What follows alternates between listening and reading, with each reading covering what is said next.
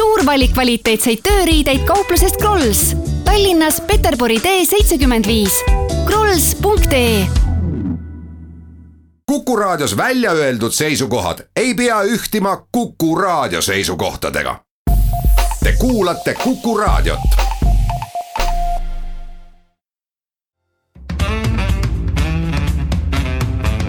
muuli ja Riikoja tere päevast, kell on peaaegu kaheksa minutit üksteist läbi. alustame saadet Muuli ja Riikoja.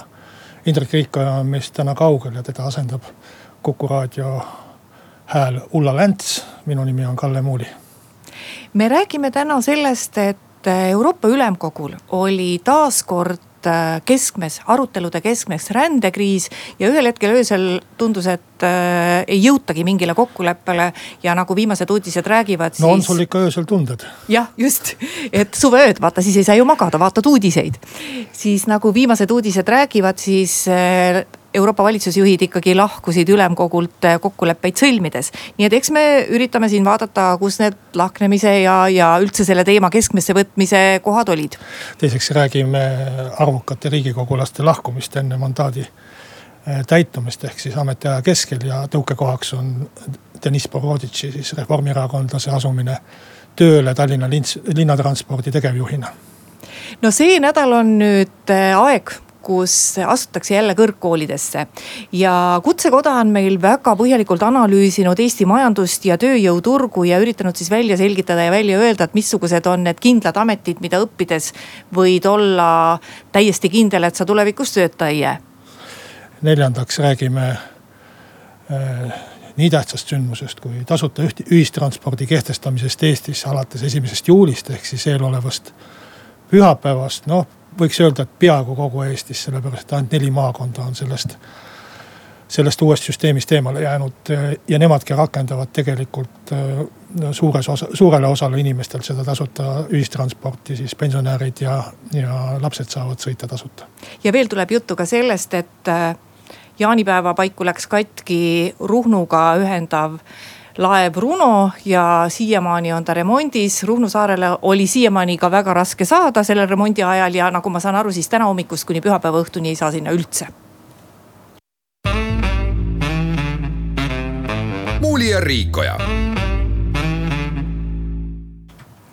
võib-olla tuli uudiste lugejatele natuke üllatusena, et seekord see ülemkogu teemaks oli nii tugevalt rändekriis, sest kui me vaatame seda, mis Euroopas toimub, siis kahe tuhande viienda aastaga või vabandust, kahe tuhande viieteistkümnenda aastaga võrreldes on ju täitsa rahulik.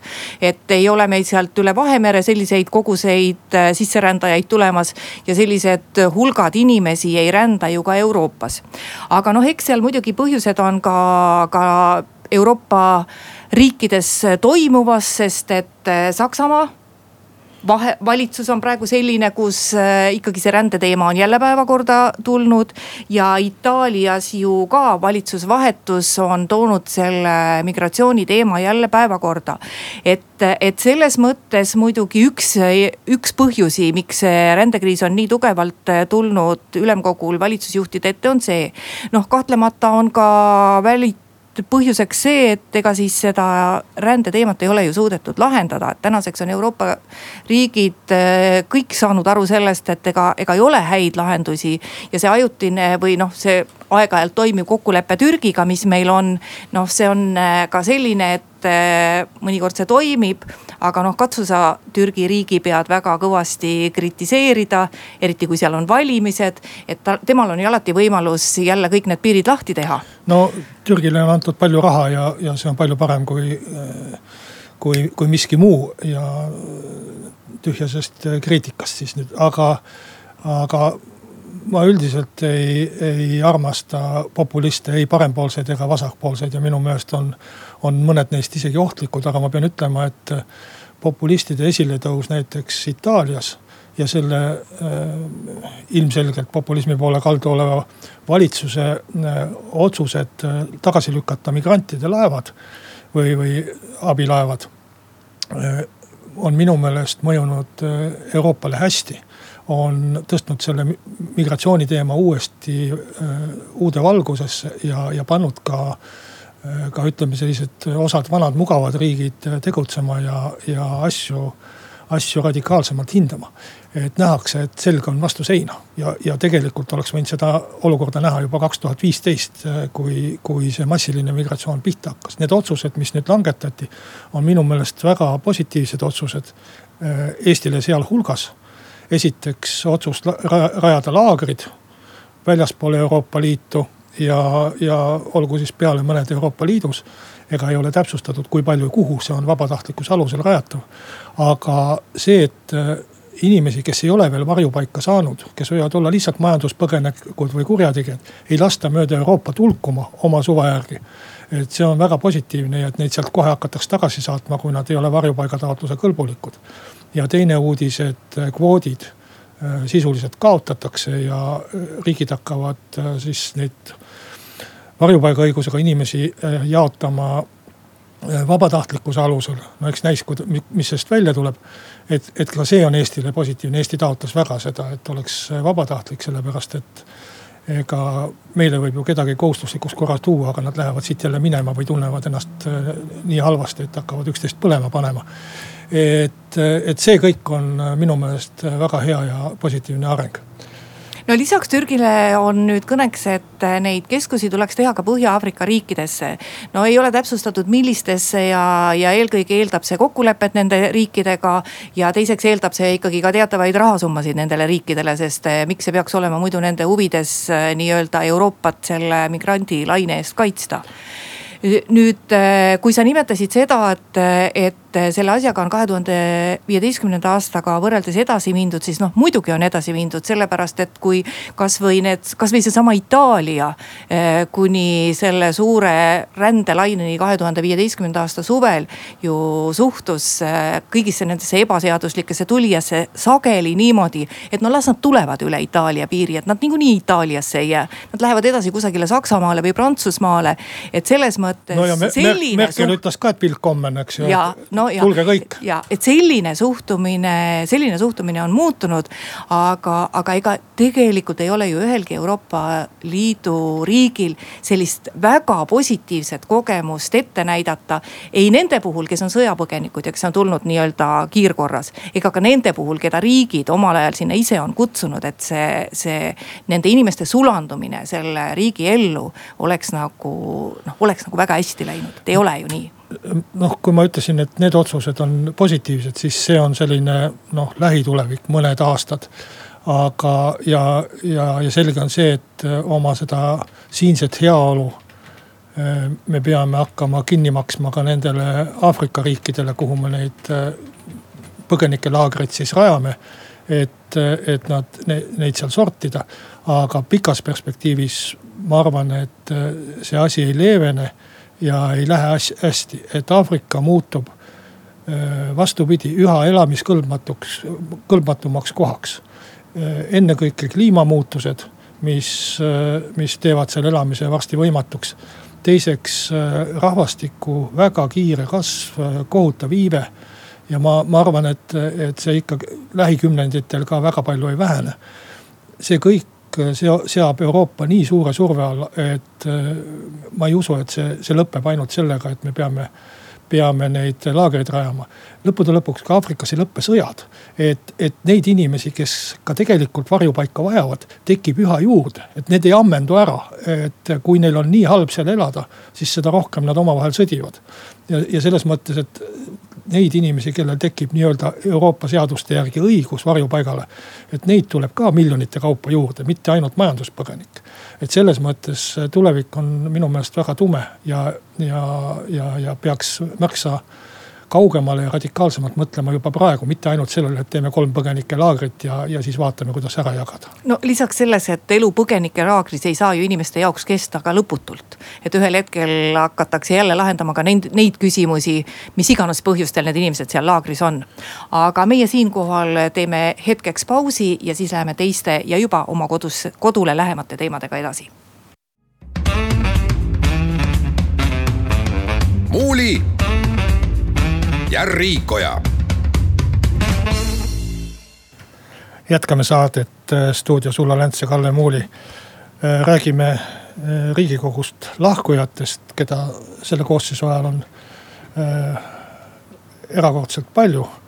ma ei tea, kas kunagi varem ongi nii suurt arvu olnud, nagu kümme inimest on siis juba oma mandaadist loobunud omal algatusel ja vabal tahtel, lisaks veel need, kes on kriminaalseadustiku ja kohtu pärast ära pidanud minema ja keda keda on tabanud mõni raske haigus ja üks riigikogu liige on ka meie seast üldse lahkunud, et selles mõttes kuidagi silmatorkav koosseis. no ükskõik, mida arvata nendest põhjustest ja, ja nende üle me võime siin arutada.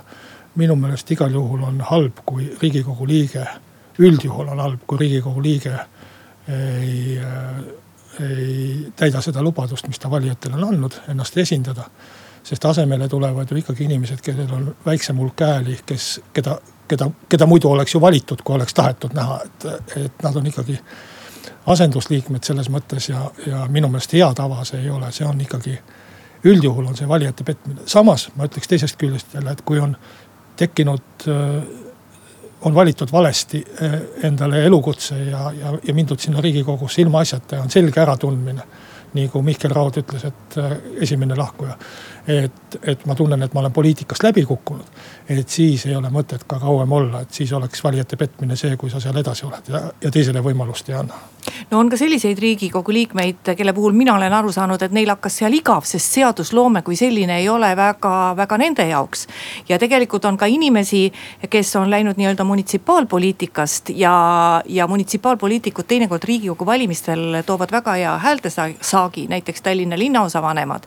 ja võib-olla see inimene ise väga ei tahakski minna ära tegevvõimu juurest, sest eh, noh, see töö on hoopis teistsugune. et kui sa oled linnaosa vanem, siis sa käid, kohtud, räägid inimesed, inimestega, teed midagi. noh, riigikogu töö on ikkagi paljuski ka töö, ütleme selline, selline paberitöö ja komakohtade liigutamise töö.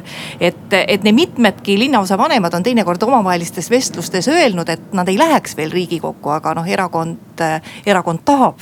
kui sa oled kandideerinud ja paratamatult nad ju kõik kandideerivad ja, ja tegelikult näiteks üks viimaseid lahkujaid vaid Martin Repinski, ta andis meile sel nädalal intervjuu. ja tema ütles kohe väga ilusasti, et tema uuesti läheks riigi või uuesti kandideeriks sellisel juhul, kui talle terendab ministrikoht, aga riigikogus ta olla ei taha, tal on igav seal. mina olen seal olnud ja ma tean, mis seal on ja mida seal ei ole. seal on palju positiivseid asju selle töö juures, aga, aga minu jaoks ka palju negatiivseid. ja, ja negatiivne ongi see, et noh, kuidas ma rahvakeeli ütlen, palju kisa, vähe, vähe villa et see, see tulemuse saavutamine võtab kohutavalt aega. ja, ja need sammud on nii väikesed. et noh, kui ma meenutan erakoolide seadust, mis oli minu esimene töö riigikogus selles mõttes, et vedada seda seadust. siis selle paari paragrahvi muutmine seal ja selle üle vaidlemine võttis peaaegu terve aasta aega. ja tulemus sellisel tööl on tavaliselt selline, et keegi ei ole rahul sellega. keegi ei ütle sulle head sõna, sellepärast et tulemus on kompromiss ja kompromissis on selliseid asju, mis, mis ikka kellelegi ei meeldi ühelegi osapoolele. erakoolidele jäi seal osad asjad saamata, haridusministeeriumil jäid osad asjad saamata ja, ja fraktsioonidel täpselt samamoodi. sa teed äh, palju tööd, näed palju vaeva, tulemus on väga väike ja, ja kõik on sellega rahulolematud, et see on nagu selle töö ja äh, negatiivne külg ja ma arvan, et see töö sobib inimestele, kes naudivad ka seda protsessi mina olen inimene, kes tahaks nagu tulemust ja tahaks, tahaks näha, mis ma tegin. andsin raamatu välja, tegin saate valmis ja, ja, ja midagi sellist, ilma et, ilma et selleks peaks aastate kaupa nagu äh, hommikust õhtuni läbirääkimisi pidama. nii et sulle sobiks ka ministritool palju paremini kui riigikogu liikme mulle koht? sobib siin Kuku raadio tool ka, kui sa väga isiklikuks lähed, et, et aga, aga noh, küllap seal on oma osa ka sellel, et, et riigikogu liikme palgatase on võrreldes varasemaga langenud suhtes keskmisse palka. et omal ajal, kui ma hakkasin võitlema selle vastu ajakirjanikuna, et riigikogu liikme keskmine palk palk keskmisest, nelja, keskmisest palgast lahti siduda, siis tollal oli ta neli keskmist palka. siis tänapäevases rahas oleks see umbes viis tuhat eurot vist, kui ma seda keskmist palka nüüd neljaga korrutan. et see, et ta on kolm tuhat nelisada eurot, see teeb riigikogu liikmel ka teistsuguse töö leidmise hulga kergemaks, et sellise palgaga, kahe poole keskmisega palgaga töö leidmist on, on, leidmine on palju kerg- äh,, kergem. ma ei ütle, et riigikogu liikmel oleks väike palk, aga paljud teised töökohad on konkurentsivõimelised no üks riigikogu liige, kes lahkus, on reformierakondlane Deniss Boroditš ja tema lahkumine on nüüd olnud aluseks väga erinevatele spekulatsioonidele. temast saab, tõenäoliselt saab siis eh, Tallinna linnatranspordi juht ja huvitavaks teeb äh, selle asjaolu, et Deniss Boroditš lisaks sellele, et ta on riigikogu liige, on ju ta ka Tallinna linnavolikogu liige. ja Tallinna linnavolikogus Keskerakonnal on väga-väga väikene häälte ülekaal. Nad on ainult praegusel hetkel ainult nagu ühehäälelises enamuses. ja vot siin on nüüd spekuleeritud, et noh, et kas Boroditš, kes siis, kui eelmine kord Taavi Aasale umbusaldust avaldati, eh, taandas ennast üldse sellest hääletusest, et et, et kas see on nüüd ühelt poolt selline kaval käik, et äh, Tallinna linnavalitsus annab talle selle koha, et siis on tal kindlustatud ühe voliniku liikme toetus veel. või on see tõepoolest professionaalne valik, et Taavi Aas, kes on olnud abilinnapea ühes linnavalitsuses Boroditšiga, kus Boroditš oli ka abilinnapea, teab teda kui head spetsialisti. ma ise tegin just eile Taavi Aasaga ühe pikema intervjuu ja tema muidugi ütles, et see on ikkagi eelkõige eh, otsus, mis tugineb, tugineb sellele, et tema arvates Deniss Boroditš on hea inimese sellele kohale ja et ta ei hakkaks iialgi mängima nii tähtsa linnaasutuse nagu Tallinna Linnatranspordi Aktsiaselts eh, ametikohaga noh, mingitel poliitilistel kaalutlustel no eks seal ole kaks kärbest ühe hoobiga. Ja, ja ma arvan, et see poliitiline kärbes on siiski suurem kärbes, et, et küllap nad linnatranspordi juhiks oleks leidnud ka kedagi teist.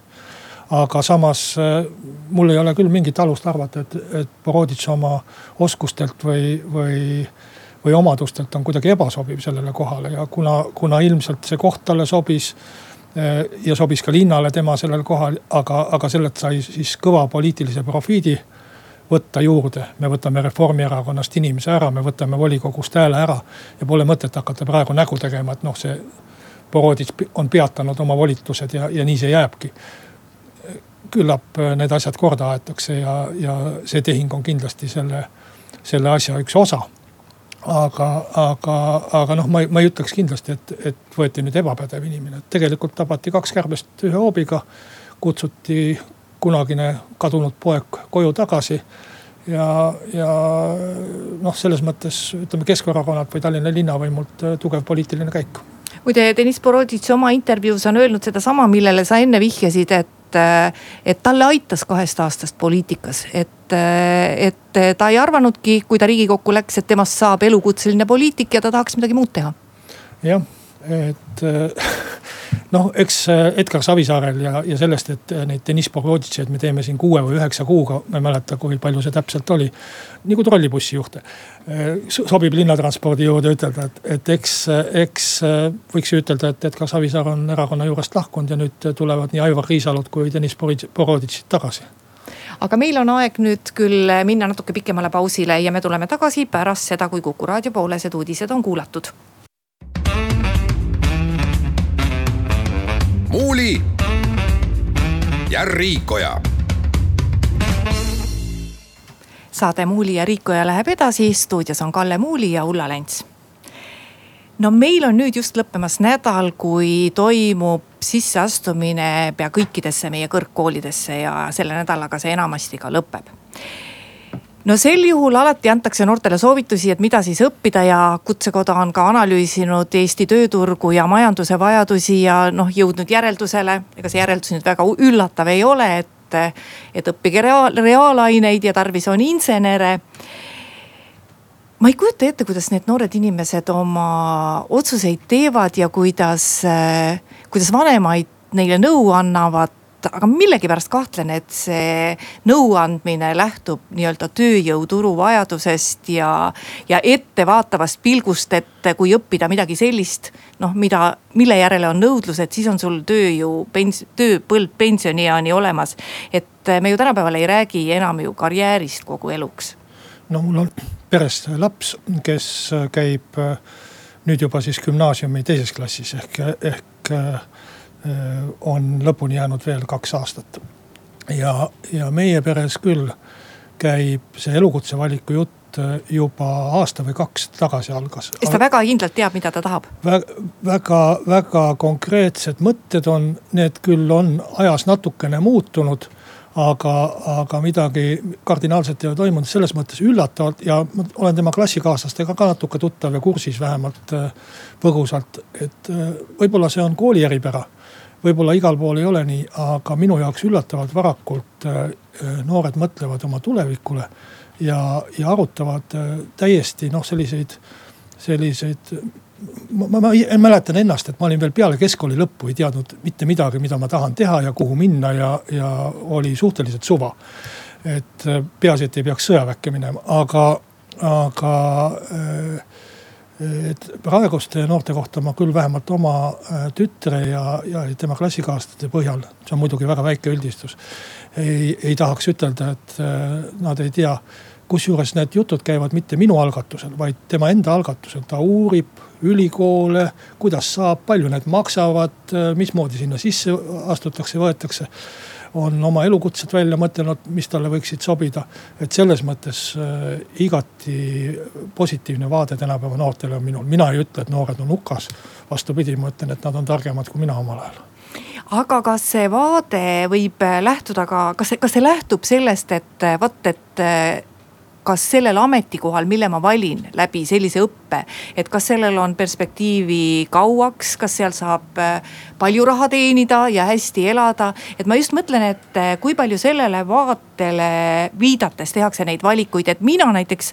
no ma ise ei annaks küll sellist nõu, et, äh, et et äh, õpi nüüd seda, et, et vot siis on sul palju töökohti valida. ma ikka annaks sellist nõu, et õpi midagi sellist, mis sulle meeldib, sest äh, tegelikult äh, vaadates, kuidas see õppimine terve elu käib praegu.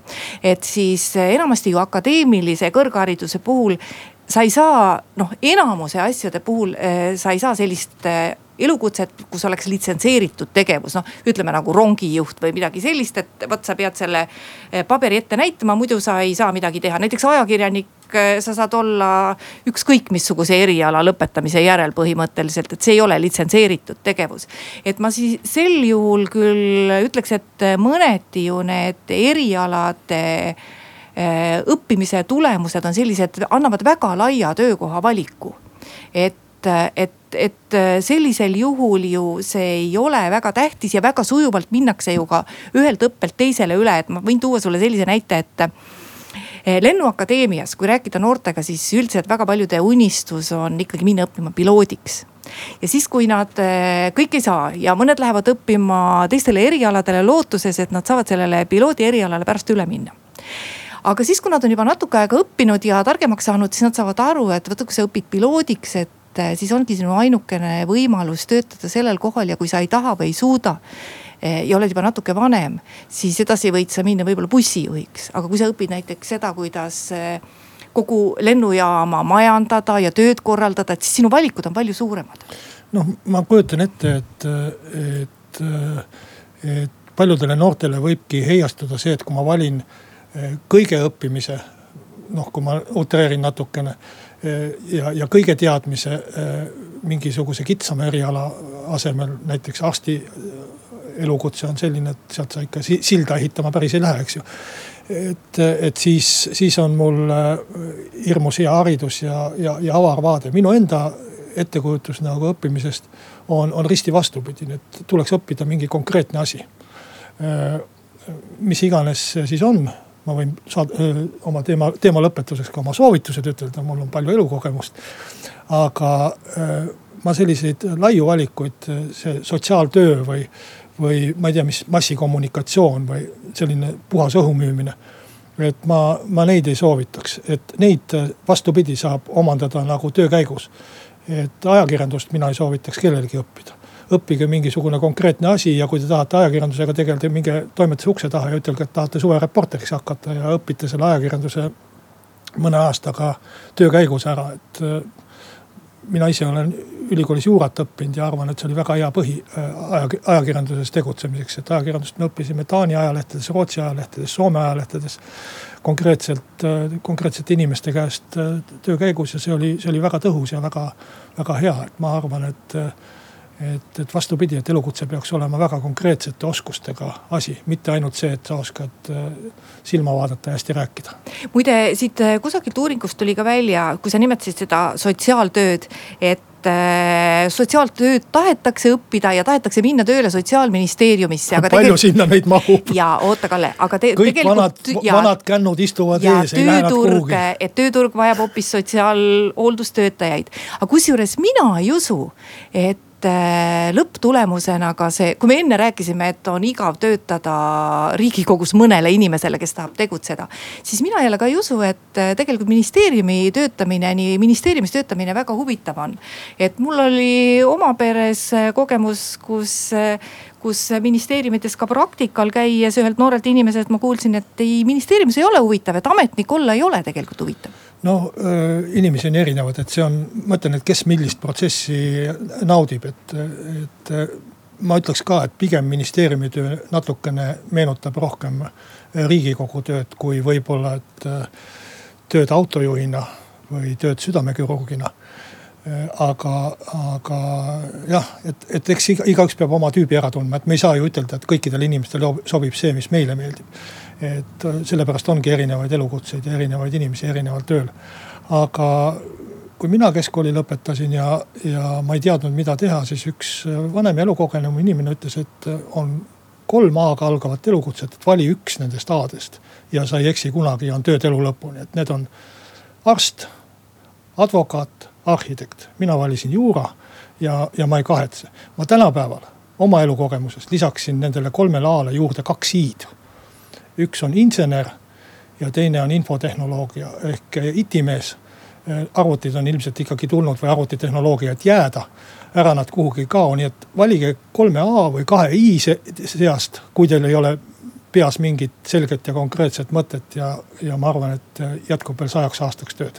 no tööturgu silmas pidades ilmselt, kui me juba nüüd, nüüd läksime nagu siin nii-öelda targutamise peale ja soovituste jagamise peale, on ilmselt õppeprotsessis äh, võimalik ja, ja väga soovitav kasutada ära kõik igasugused praktika variandid, et noh, et praegu on ju Erasmuse raames võimalik käia välismaal korraks õppimas. praegu on äh, ikkagi väga palju, kui sa oled ise aktiivne, võimalik endale otsida praktikakohti ja, ja minu meelest äh, Tööandjate Liit teeb selles suunas ka väga tänuväärset tööd, et ta on nii selle praktikakoha kui ka praktikandi töö tõstnud nagu tähelepanu keskmesse ja püüavad sellele, sellele rõhuda, et ma ise tohutult imetlen, minu lemmik on äh, Taani haridussüsteem ja just täpselt sellepärast, et Taani haridus, just kõrgharidussüsteem täpselt samamoodi, et seal enamasti on viis viiskümmend protsenti praktikat, et inimene sa poole õppimise pealt ka juba aru, kui ta on valinud vale eriala, sest ta saab üsna täpselt teavet selle kohta, mida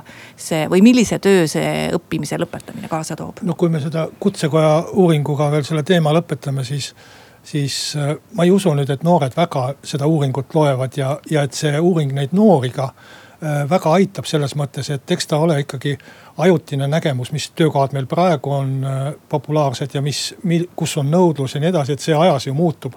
ja kui sa valid ikka endale elukutset, siis äh, noh, üldjuhul ikka aastateks või vähemalt tahad, soov on valida ikkagi terveks eluks see elukutse et äh, aga ma arvan, et sellest kutsekoja uuringust on pigem või, või võiksid pigem kasu saada ülikoolid.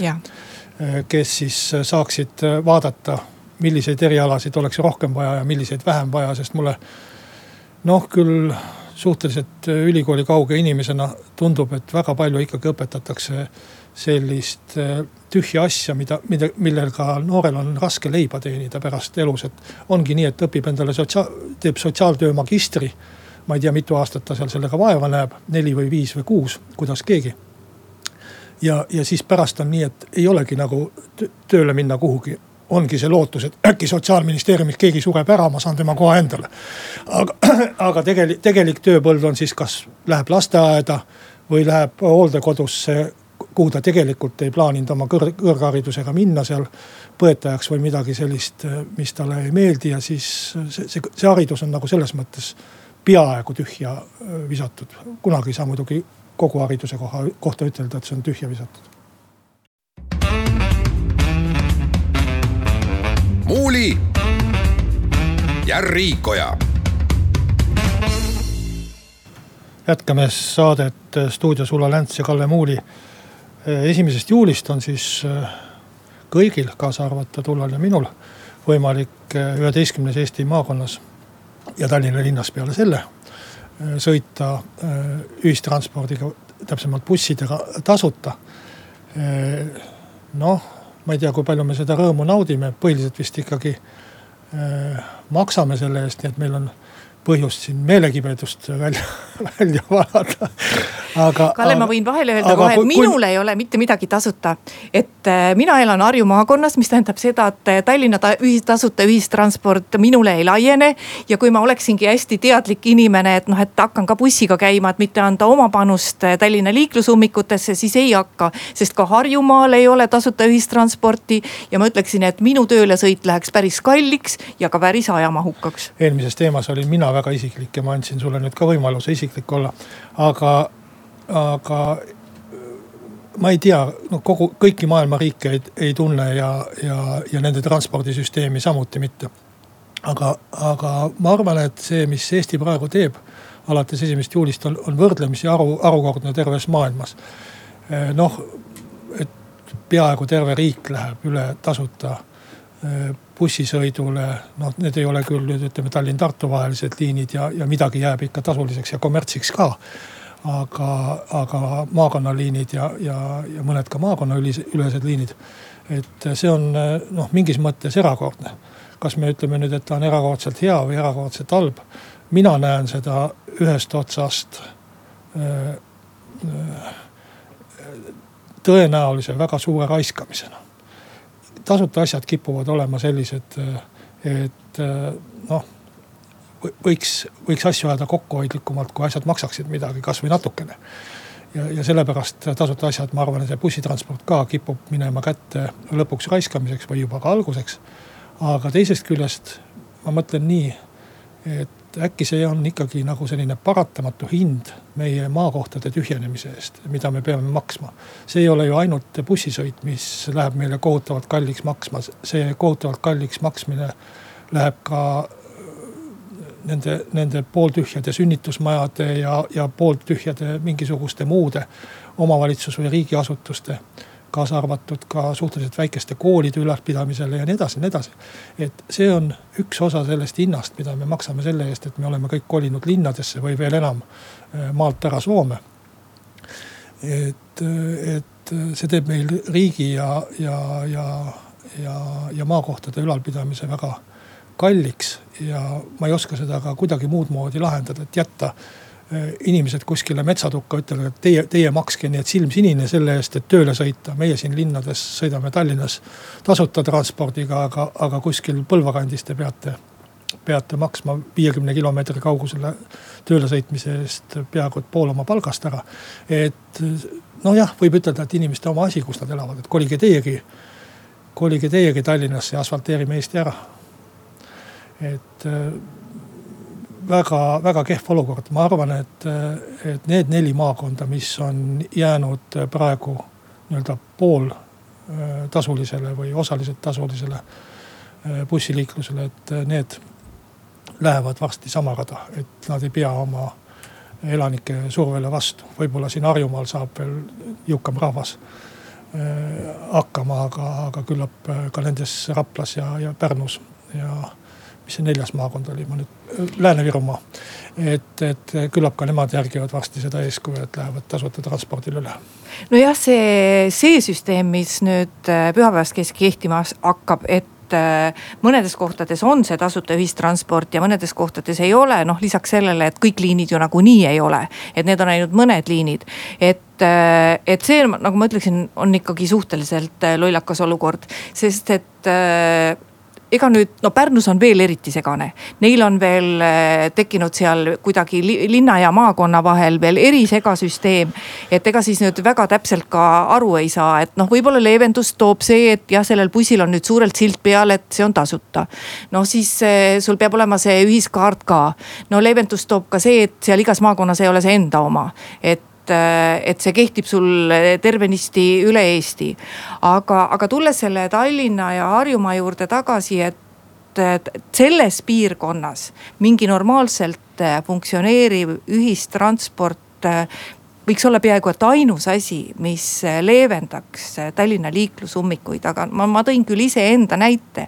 aga no tegelikult äh, ega suure osa annavad sellesse Tallinna liiklushullumajja ju kõik need, kes tulevad siit ümbritsevatest valdadest. Neid ei ole vähe, nemad ei tööta, need inimesed, kes on linnast välja kolinud, ei tööta nendes valdades, kus nad elavad. Nad käivad tööl Tallinnas, nad käivad poes Tallinnas, nad käivad teatris Tallinnas ja nad käivad niisama Tallinnas. ega sa ometi ei vihka neid? Ei, ma ise käin ka täpselt samamoodi no,. No, tundsin et... su toonist nagu, et vaat kus käivad meie juures. ei, mina, mina käin täpselt samamoodi ja, ja ma ütlen sulle ka päris ausalt, et et ma olen ka seda meelt, et see eh, üksikisiku tulumaksu jaotus siin selles paikkonnas omavalitsuste vahel, see ei ole normaalne.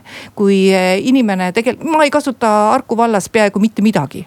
mu tulumaks laekub sinna, ma sõidan tööle mööda riigimaanteed. minu pärast ei ole vaja vallal ühtegi teed ehitada. Eh, mul ei ole koolis käivaid lapsi, ma töötan Tallinnas, ma käin Tallinnas poes. ma kasutan küll kergliiklusteed, aga selle nad ehitasid ka Euroopa Liidu vahenditega et selles mõttes, aga küll äh, Tallinn ei saa ju minu tulumaksust mitte sentigi. kuigi ma põhimõtteliselt olen tallinlane. nojah, kui sa endale tahad rohelist äh, ka bussikaarti saada, siis sa pead ilmselt registreerima ennast äh, tallinlaseks. see ei ole ka päris normaalne, ma peaksin olema ju sisse kirjutatud ikkagi seal, kus ma elan. no see on sinu valik, et Eestis on see selles mõttes vaba. aga mis on nende tasuta asjade juures veel halb ja mis ja see halb asi on kindlasti ka selle tasuta bussi, bussitranspordi juures, mis meil kohe kehtima hakkab, on see, et äh, tulevastel põlvedel ja tulevastel poliitikupõlvedel on neid väga raske tagasi muuta.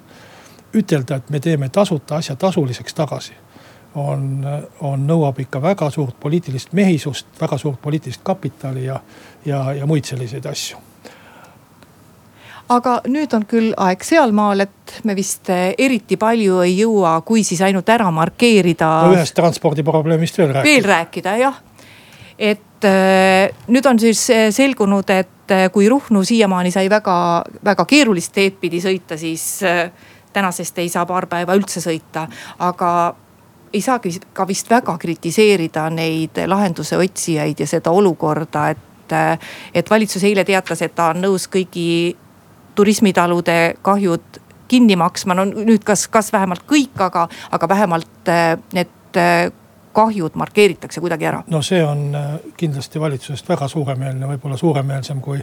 ühistransport su,. suuremeelsem, ei, mul ei ole midagi vastu, kui valitsus natukene Ruhnut toetab aga, aga no mõelda, et turismireisid jäävad ära ka vahest Kreekasse ja Egiptusesse ja seal jäävad ka tulud saamata. et igast asju juhtub ja kui sa elad nii kaugel nagu Ruhnus, siis kindlasti need inimesed ka on arvestanud sellega, et see liiklus mandri ja, ja Ruhnu vahel ei ole eriti sujuv ja laev võib vahest rikki minna ja vahest võib torm olla. et igas paigas on mul oma head vead, mõnes muidugi on head rohkem kui vigu, aga Tallinnas sa mainisid liiklusummikuid. kui ma siin elan, siis ma arvestangi sellega ja ma ei ausalt öeldes ei loodagi, et need kunagi lahenevad, see on lihtsalt selline elu osa. et suvel kaevatakse linn üles ja, ja, ja nii on. mitte, et ma peaksin noh mitte ta, et ma ei taha mingit paremat lahendust või asja, aga ma ka ei riku oma närve sellega, et, et ütlen nüüd, et oi, nüüd on ilm hukas ja kõik on läbi. Põlvas on see häda, et varsti ei ole sünnitusmaja ja, ja igal pool on omad hädad, nii et. mul on väga kahju sulle öelda, aga me peame nüüd saate ära lõpetama. Ruhnu, ruhnulastele mehisust. ja kõike head kuulajatele. muuli ja Riikoja